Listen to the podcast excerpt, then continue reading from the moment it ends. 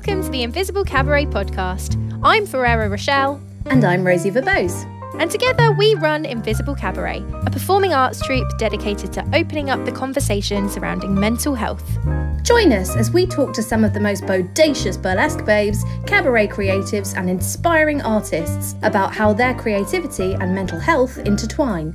Let's pull back the curtain and strip away stigma. Please note, we at Invisible Cabaret are not mental health professionals. If you're affected by any of the issues raised in this programme, we've made a list of resources for you on our website www.invisiblecabaret.org forward slash podcast forward slash resources. Welcome to the Invisible Cabaret podcast. It's lovely to have you all here as usual. We've got another cracking burlesque lined up for you this week. Well, I mean, she's not only a burlesque, she's also a teacher, a choreographer, a dancer in general, and she has all the curves and all the moves, and is a resident performer and a choreographer for House of Burlesque. It is the one and only Trixie Kixx. Thank you for having me. Thank you for being here. How are you doing? I'm really good, thank you. How are you guys? Yeah, good, thank yeah. you. Not too shabby. And I'm pleased that things are starting to open up again. I think that's making a real difference to pretty much everyone's morale, isn't it? Definitely. And how have you kept yourself busy while you've been in lockdown? We, my wife and I, moved into a new house. Um, just what you want to do in the oh, middle of the pandemic. Um, right, exactly. what better time? So, really luckily, actually, that's been like the main focus over the past year has been working on the house and doing it up and bits of DIY and stuff. So, I've actually been really grateful to have that as my focus basically for the past year. I think I would have been a real loose end um, without it. That does sound brilliant to have that one sort of focus. I mean, I'm sure with its with its stresses, but to have those like 2020 is the year I moved rather than the year the plague descended is is a much nicer way of yes. looking at things, isn't it? yes. Yeah. I think people who've um, had 2020 babies as well feel very similar. This is your yeah, like right. this is your house baby. So yeah, we'll focus on that instead of the college. Yeah, right. exactly, exactly. Yeah, the friends I've I've got who've had babies this year have been like, oh, look what 2020's brought me, and we're like, oh my goodness, that's amazing, you lucky thing. 2020's brought me nothing but anxiety. different different experiences for different people. But now of course it's all opening back up. So uh, have you been back in the rehearsal room? Yeah so we've had some kind of sort of r&d development days with house of burlesque. Um, as a company sort of in studios big enough that we can social distance when we're allowed to do that as sort of professional dancers. And then um, on monday i was in the studio just with tempest um, bringing a new act to life, bringing it a new lease of life. Awesome. Whenever and someone will have us, wherever, we are ready. yes. Amazing. That's the energy. Yeah. That's that's our vibe. yes. Love it. Well, let's dive straight into talking about burlesque then. How did you come to find burlesque? I danced since I was two, and that's the thing I've loved most in the world since I was two. It's my first ballet class at my nursery, and then at 16 decided I wanted to train full time. And then after that, I went to university, got my degree in dance, but I still wanted that professional performance training. So then, weird way around it, then went to professional theatre school after university, and was not really fitting any of the boxes they wanted me to fit in, and I didn't really know what my sort of niche was going to be. And my wife was my girlfriend at the time, took me to see burlesque burlesque for the first time whilst I was at dance college, and I was like, ah. That's what I'm going to do. A, sort of a lightning bolt moment. I think for a lot of performers, the first time you see a burlesque, you're like, "Oh, why do I? Why have I not known of this before?" Yeah, yeah, yeah.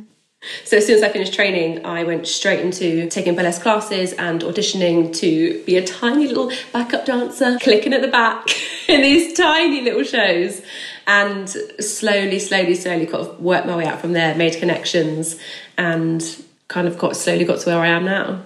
What was it about burlesque that clicked for you, Trixie? Do you do you know? Probably in particular, it was the range of bodies and the range of performer styles and a lot of musical theatre unfortunately and commercial world as well and also the ballet and contemporary world you're still required aesthetically to be a size six to eight. So I wasn't fitting in boxes in that kind of way. And I wasn't sort of like an exceptional singer to go into sort of the musical theatre world. I was kind of equal through my dance and my singing and my acting.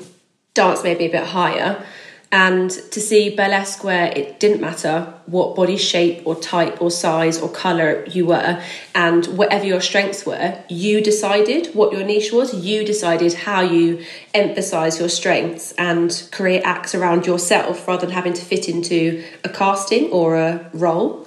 So that power and control over your own creativity and how you project your own skills and strengths and stuff and then does not matter what you fucking look like. you can celebrate mm. that and however you like.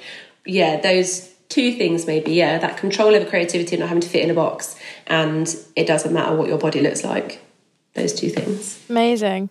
How, if you don't mind me asking, how did you find the kind of pressures of dance school to look a certain way? Luckily, the dance school that I went to, it was never like said out loud. Like there was never a focus on you need to be a certain size or like you hear like there's all like rumors about like dance schools having weigh-ins and you have to be weighed every week and stuff. And it's it was never about that luckily because I went to a great dance school. It was much more focused on like the fitness and your technique and stuff but you have eyes and you can see you're the biggest in the room and you can look into the industry and see what makes it onto stages and what makes it into castings and stuff. Mm. so you're not stupid.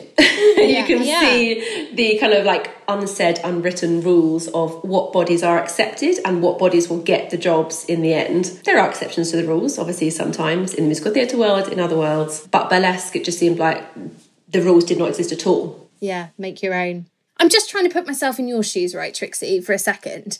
Your glorious, light footed shoes.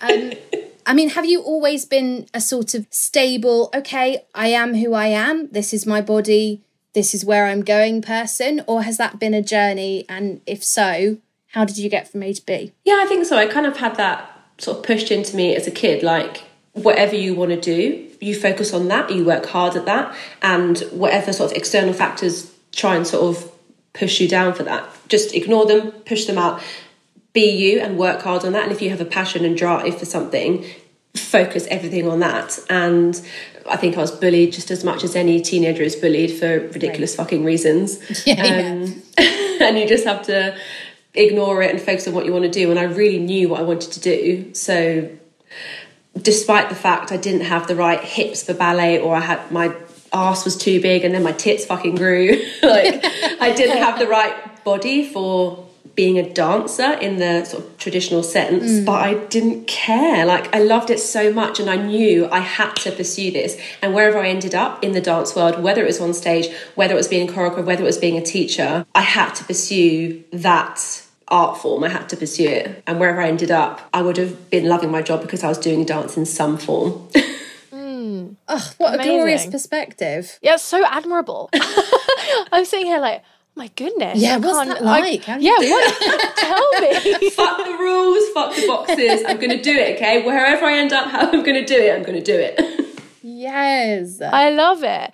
That really speaks to, I mean, no, I was about to say that really speaks to me, but it, uh, I'm not like that at all. So it doesn't really speak to me. I'm I'm really um, impressed by that, and I think it also speaks to who you are on social media, at least, mm. as a very body positive person. So, would you mind if we talked about body positivity? Yeah, of course. Because I really bloody struggle with it. I really struggle with it. And the concept of body positivity versus like body neutrality or any other way you can view your body, it feels so alien to me. And so, uh, like, I find it very, very difficult. How how? yeah, how?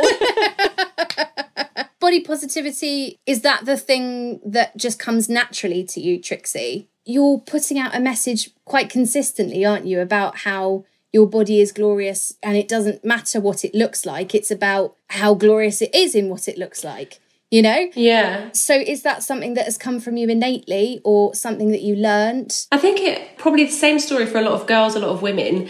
It's coming from probably being bullied for something about my physical appearance when I was younger and wanting to make sure that other people don't have to feel like that and teaching people who might bully something about someone's physical appearance like you really should not be doing this. And I really enjoy whether it's a sort of the more sort of body neutrality point of view of enjoying our bodies for what they can do rather than what they mm, right. look like. And that kind of mm. feminist point of view of my worth is not attached to my looks and I shouldn't equate all of my self-worth to what I look like and celebrating what the body can do and maybe that comes from the dance background and growing up as a dancer and when I move my body, when I dance to music, nothing beats that feeling. So having that celebration feeling of what my body can do and how it feels doing it, rather than focusing on what it looks like, maybe that's balanced it out a bit more for me. And then as I teach body positivity or as I channel or invite other women to experience a healthier body image and a, sort of healthier approach to body positivity, maybe it's that through movement that I like my version of teaching it to women. Having women reach body positivity kind of lessons through moving their body and then seeing in the mirror then what their body can do, as well as how it looks in the mirror, that's sometimes an easier path for women rather than like go and look in the mirror and tell your cellulite you love it. It's like, no, come and dance in the studio and see what your thighs can do rather than just what they look like. Your thighs can grind, your thighs can squat, they can strut, you can stroke them, like coming at it from a different angle rather than just a static way of doing it, just yeah, yeah. how it looks and look in pictures and have a still moment. It's actually celebrate your body for moving and what it can do as well as how it looks. Yeah you hear all that sort of stuff about how your mental health would be so much better if you went out for more fresh air and, and all the kind of you know things that you hear and one of them that you often hear is you know affirm you know all the affirmations do them in the mirror like 10 times a day or whatever it just it's not clicking it's just yeah. when you tell your cellulite you love it sometimes that's great and I like to be kind to myself, especially when no one's around to hear me. I will say it out loud but it's not usually, wow, you're so sexy and brilliant. It's like, well done, body, you did a good job today. and there's yeah. a difference there, isn't there? Yeah, definitely. Like, actually, how we look is completely irrelevant. And we can just sometimes just some days enjoy our bodies for what they can do and what they've achieved in that sense rather than, okay, I look light in my jeans today. It's like, no, actually, I went for a really nice walk and then I dance in the kitchen for 10 minutes. yeah. It makes me think of Billy Elliot. Like, they don't ask him when he's at that big audition, what do you look like in the mirror? They ask him, how does it feel when you're dancing? and like, that's the thing that gives him like drive. And that's what makes a good dancer. That's what makes a good performer. Like, you have to feel that electricity. You have to feel like a fucking goddess that if you have you feel it yourself that is when it will come through in a performance. So that's what makes a great dancer actor burlesque performer is genuinely feeling the narrative or the character or the concept that you want to put across in a performance. You have to genuinely believe it yourself however you've reached that point to get it across in a performance. And that's what makes someone captivating on stage as well because you genuinely believe what they're expressing to you yeah, for sure. I guess some people would think that's maybe a little bit of um, a paradox almost because I don't know if you've not seen burlesque before and you go off to a show, you might think that performers are basically saying, "Look how gorgeous I am," but it, it's not just about like, "Look how I look in this corset," is it? Well, I mean, what is burlesque to you? What are you evoking when you perform burlesque, Trixie? I think Tempest Rose said, I think it's in her Gypsy Rose Lee monologue speech, mm-hmm. where she said, when you're applauding burlesque, you're not applauding that woman taking her clothes off. You're applauding the idea of a woman taking control of her body. So, not like, yay, nice leg, very nice leg. It's like, yes, I am applauding the idea that a woman, any woman, can take control of her own body and self design her own striptease. And I think yeah, that is subconsciously what we're applauding when we're watching burlesque and being like, yes, like that's what we're celebrating is the idea that all women, you are representing on stage in your striptease, but all women can own their own sexuality, can be empowered and take control of every inch of themselves and how they then express that. Mm. And I think that is what burlesque is. And that is actually. Oh in words what we're all feeling when we're performing. I want you to celebrate with me this idea of what I'm saying. Oh, I love that so much. Yes. yeah. Yes, that's entirely it. Like, I think because for me, I came from a background of feeling a lot of shame around sexuality in general. And it was, it was like seeing somebody perform burlesque is is like saying it's like being given permission, isn't it? To to be your sexy self. Mm. Yeah, like I'm performing on stage, but it's not it's not about me, it's about you. It's how you feel as an audience member. And I want you to understand that you can feel this thing that I'm expressing and sharing with you. Like this is way more about you and how you feel than it is about what I'm doing. I just love it. Doesn't that tap into where to why you got into burlesque, Roch? Isn't that isn't that so well, similar? It's interesting here, like having this conversation. I'm now reflecting on my own journey into burlesque, and I feel like I did burlesque before I watched it. Like I I had never seen a burlesque show before I did burlesque. I first did burlesque at uni, and it was just this opportunity arose like oh do you want to do some burlesque and i had no idea about it no idea what it was and was like cool all right yeah i guess i'll do it sure like I don't really know what it is. And then my actual first experience of burlesque was my audition for this show, and I did a singing fling. Didn't know what it was called. Didn't know it was a singing fling. I just dressed up, had a feather boa, and then whilst I was singing, I just took my clothes off, and I was like, "Cool, like this is great." And um, the the woman on the judging panel was like, "That was amazing. I was like, "Cool, great." Um, like I almost feel like my route into it was that kind of selfish, like not selfish, that's a bit of a harsh word, but like, oh, I'm experiencing this like fun thing. This is really cool for me to do. Like, you guys should watch me. Like, this is really fun.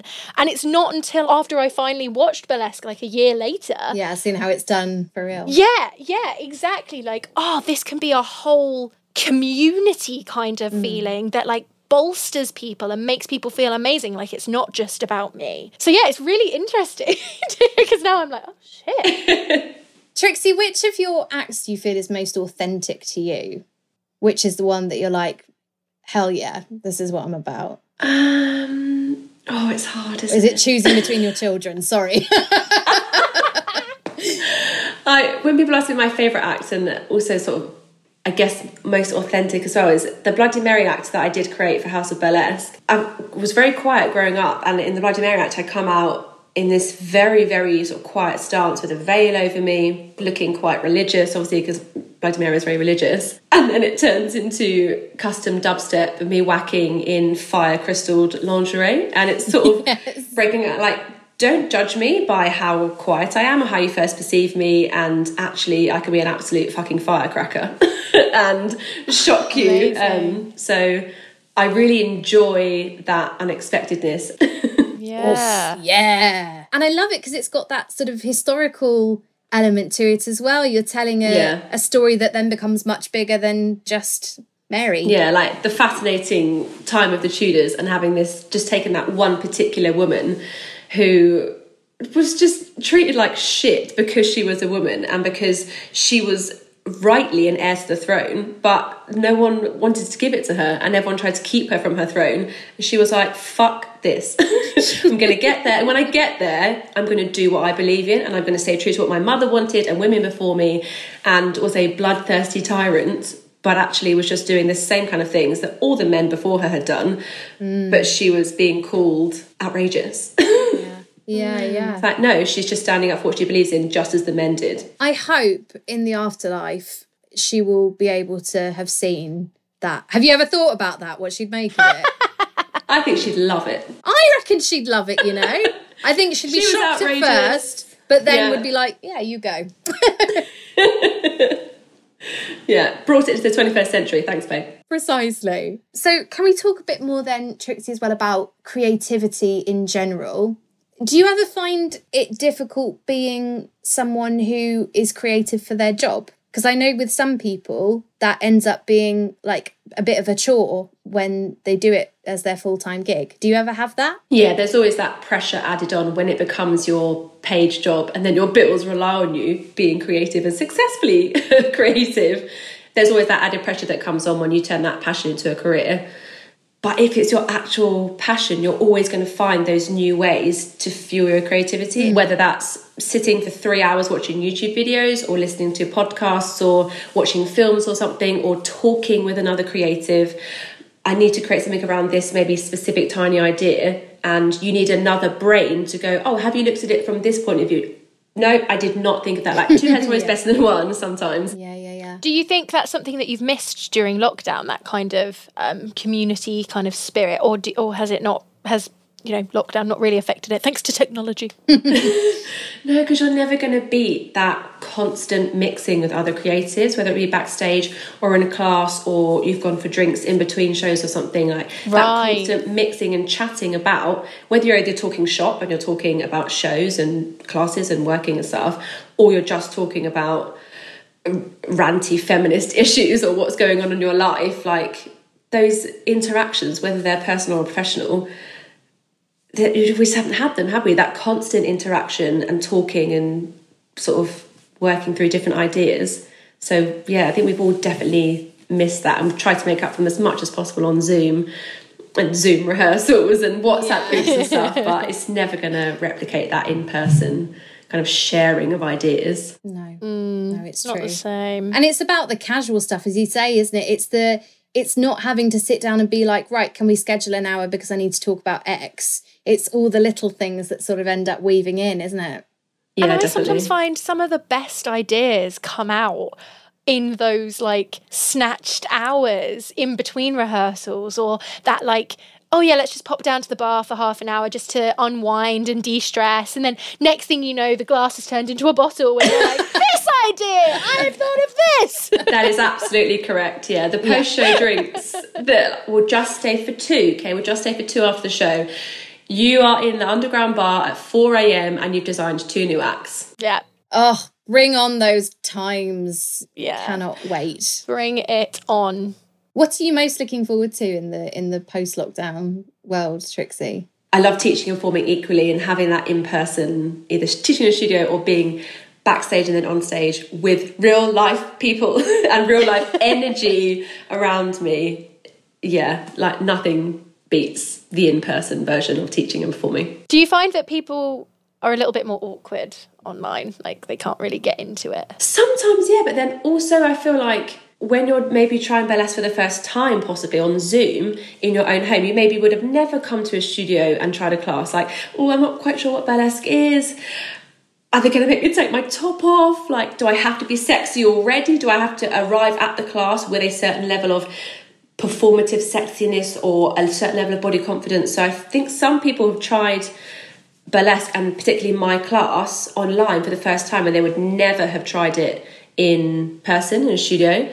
So i feel like there's been less inhibitions and they've been able to try it and be like oh okay this is a safe space. This is here for me to learn and be an individual and express and experiment and try things. And nothing i do in this space is wrong. And this is about me taking time for myself and exploring my femininity my sexuality how to be more empowered how to celebrate my body so yeah i feel like people maybe have been less awkward because they've been able to try it in a safe space in their home first Makes and they might end sense. up yeah in a studio or on a stage eventually Because I was about to ask you, Trixie, give us a flavour. Like, what does a class with you look like? Like, what does it feel like to be in that room? But you've just explained it perfectly. I feel like I've just been in one. So it's a dance-based class, but uh, the burlesque vibe obviously feeds into it, and it's dance-based. So we'll, there'll always be like a sort of snippet of choreography we'll be learning, or bits of choreography and bits of freestyle based on particular, whether it's a burlesque style or a style of sort of genre of music or something. And it's moving our bodies to music, but we're thinking about what we're expressing and why we're expressing it, and that is is like a little party as well. And there's a lot of like screaming and shouting and strutting and feeling ourselves. Um it's all good fun. It's my my class is relaxed. It is friendly. All women are welcome. And I sort of always want to try and get across that vibe of burlesque is about being an individual. And unlike being in the ensemble of a ballet company or a musical theatre company, you don't have to fit and look like the person next to you. You are meant to look different to the person next to you. So when I give you a move or give you choreography, you're not meant to be doing it like the person next to you. You take that and do what the hell you like with it. So you roll your shoulder differently to the person next to you. That is a good thing. And your hips move wider than the person next to you. That is a good thing. And the way you strut and the way you are interpreting that stroke of your chest is how you feel you want to do it with your body on that day and how you express is a completely individual thing and that should be celebrated and then exaggerated. yes. Ugh, I love it. You've done some kind of like um almost like sort of compassion work as well, haven't you, in some of your workshops. Is that the right word for it? Yes, I've done more of like focused body positivity workshops, which focus on more of the reasons why we mainly as women have body positivity issues so it's looking at the actual right. reasons throughout history and that exist in our society and exist in culture and once you understand why we hate parts of our body or we are taught and sold the reasons to hate our bodies mm-hmm. then you can be like right i've been sold a lie right, that's all bullshit. So now I understand why you've sold me and how you've sold me that problem that is not a problem at all or is not a flaw at all. Now I understand how you sold that to me. I can understand that it's a lie and then start to unlearn that. And it's obviously incredibly hard to unlearn a lifetime of being taught how to hate your body. But once you can understand the background to it, you can then start to unlearn it and not have it take over your life or define who you are. There are definite books I recommend reading which just present you with these kind of facts and figures and information that's like, oh my God, we have been lied to so much and it makes you get angry about it. Are there any like little pointers for anyone who's listening who might be like, I'd like to get angry? How do I get angry about these lies? One of the easiest things is to create your social media feed. So you should not be following anyone that you compare yourself to or makes you feel less in your body. So if there's some, someone you follow and you're like, oh, I do really wish every time I see her, I really wish my like thighs looked like hers. No, delete her unfollow her immediately. Right. Sometimes it's hard to even realize you're being made to feel shit about yourself, though, isn't it? There's almost like a yeah. subconscious level of where, where it's working. Social media can be toxic as hell, but it can be the most incredible place of learning if you're following the right people. Right. And I, I guess we all sort of do it very passively as well, don't we? We sort of end up following who we follow rather than thinking, how does that make me feel and and is it time to maybe let that person go or you know whatever it might be. Yeah, do I need to actually actively go and search out better accounts that speak nicer to me? Yeah, for sure. I know I had to do that when I um, started having chronic pain and when that started really kind of impacting the choices I was making in my life and being like, okay, I'm going to have to rethink things because I'm not physically able to do, you know, certain things. And I had to get rid of some stuff on my feed where I was just looking at it being you know, happy for them that they were off hiking or whatever, but low key right. sad that I couldn't do it. And so right. finding people with visible disabilities like canes and stomas and all this kind of thing. And it really has majorly, I mean, I'm not a whole different person, but I'm half a different person, I reckon, probably because of it.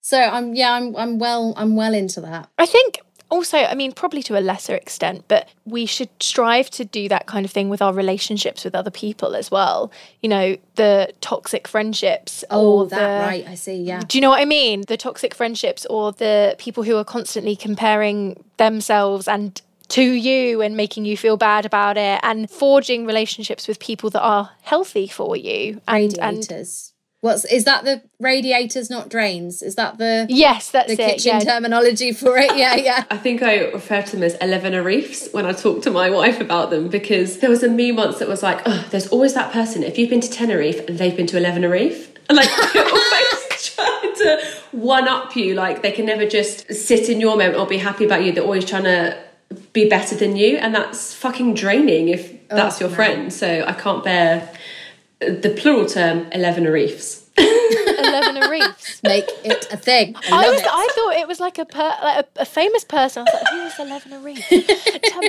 I don't know who that is. no.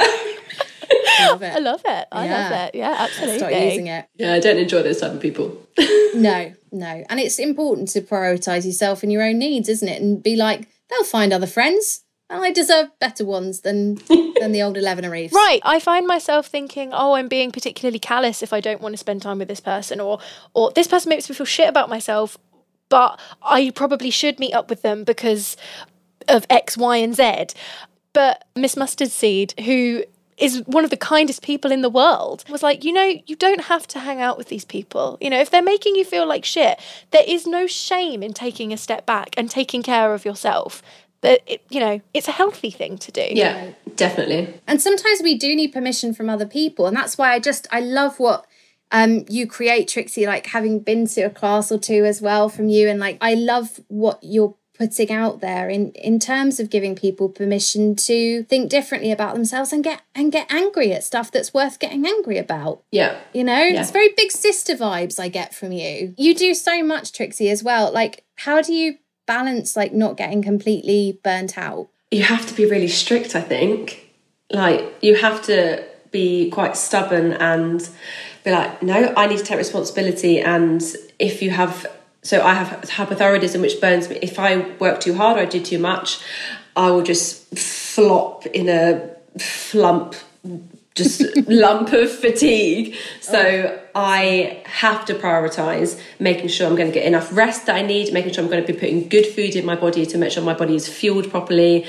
And I think you have to, yeah, put your big girl pants on and be like, I maybe you need that extra 50 quid, but I need to turn down that job because I oh, can't work seven days this week. I need to work six days this week. Or no, I am just going to stay for two and then I need to go home because I've got to get up early tomorrow morning and I can't function on three hours sleep tomorrow. I need to have a few more hours like not missing out on things but prioritizing which things could i sacrifice but actually the gain that i'm going to have is going to be much better than if i stayed and had the fifth bottle of prosecco having priorities and understanding how that works for you and what your body is capable of learning about your body and what its limits are.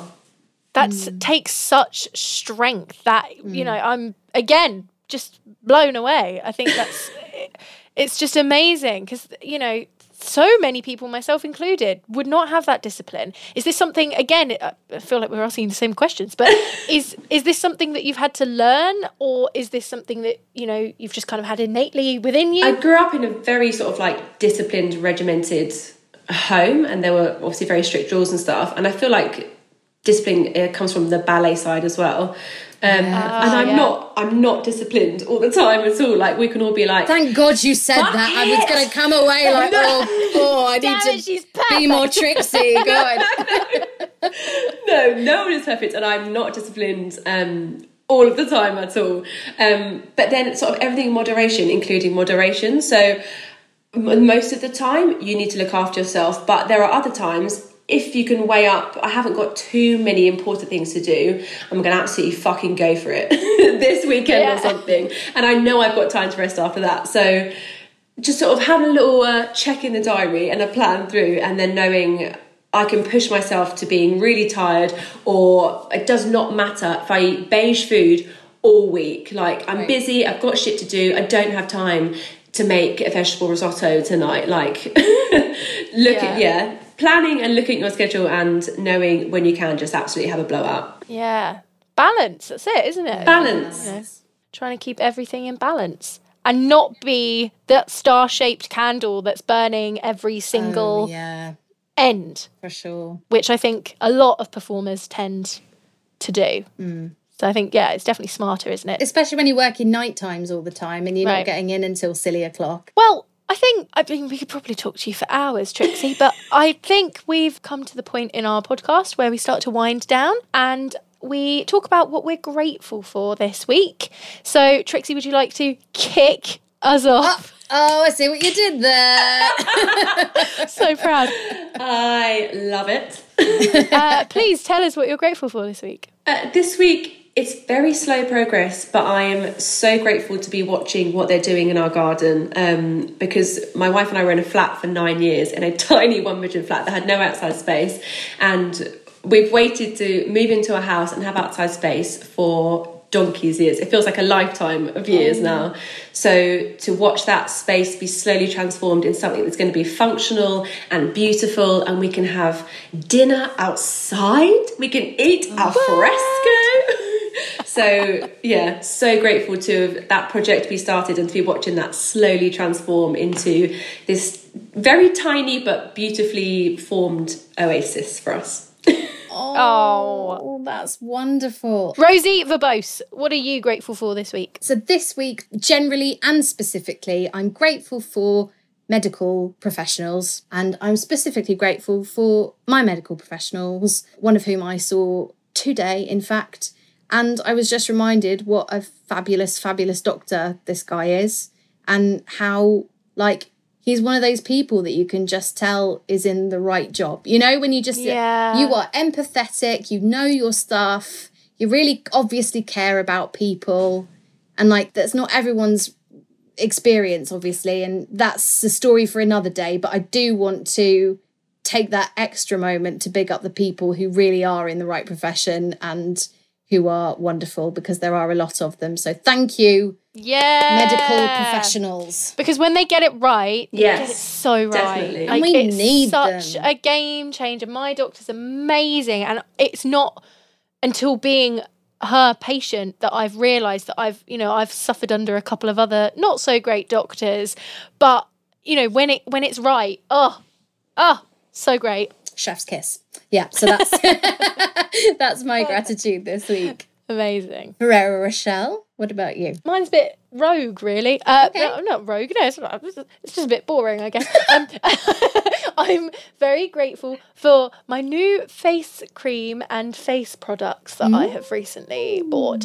I have really bad skin, like uh, especially bad um, because of hormones and That terrible stuff. things. Yeah, um, and I've had bad skin since I was like 16, um, and I just try every single face product there is. Like I, I believe that if i if i just try hard enough with the skincare routine all the hormone shit will be undone you know? Like i just i just need to commit to that and everything else will be fixed.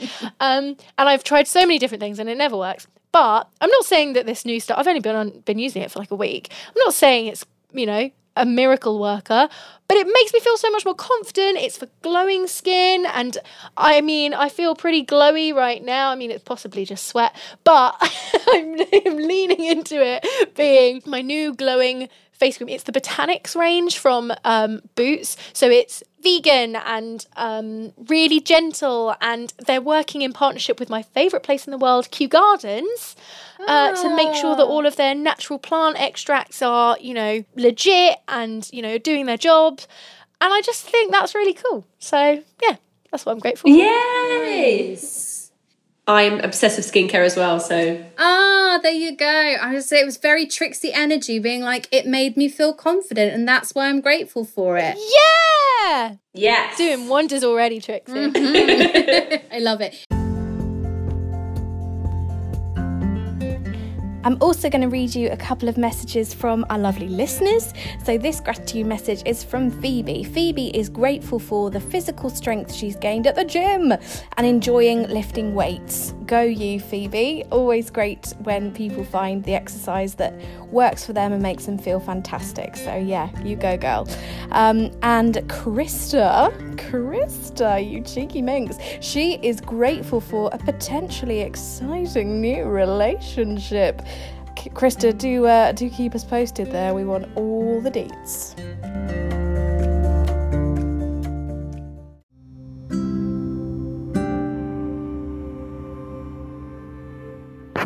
Hello, my name's Lancelot, and I am grateful for the sea and being able to swim in the sea, and for holidays that include being near the sea. Everything related to the sea. I love the sea. Thank you, sea. If people would like more Trixie in their lives, Trixie, where do they go? Probably Instagram and Facebook under my stage name Trixie Kixx.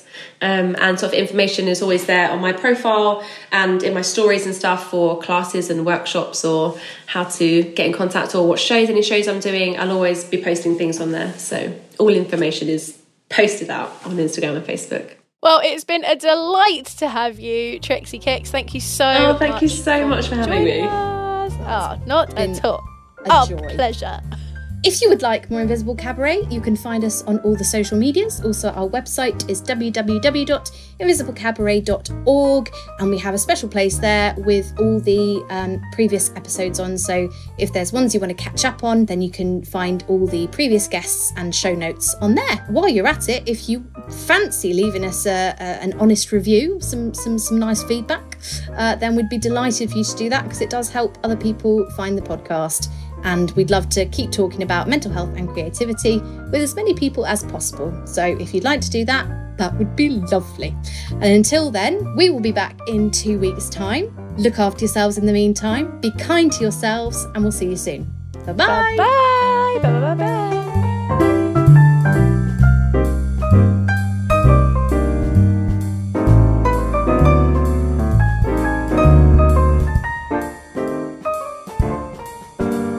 This has been the Invisible Cabaret podcast. Thank you for listening. If you've enjoyed this episode, please reach out to us on one of our many socials.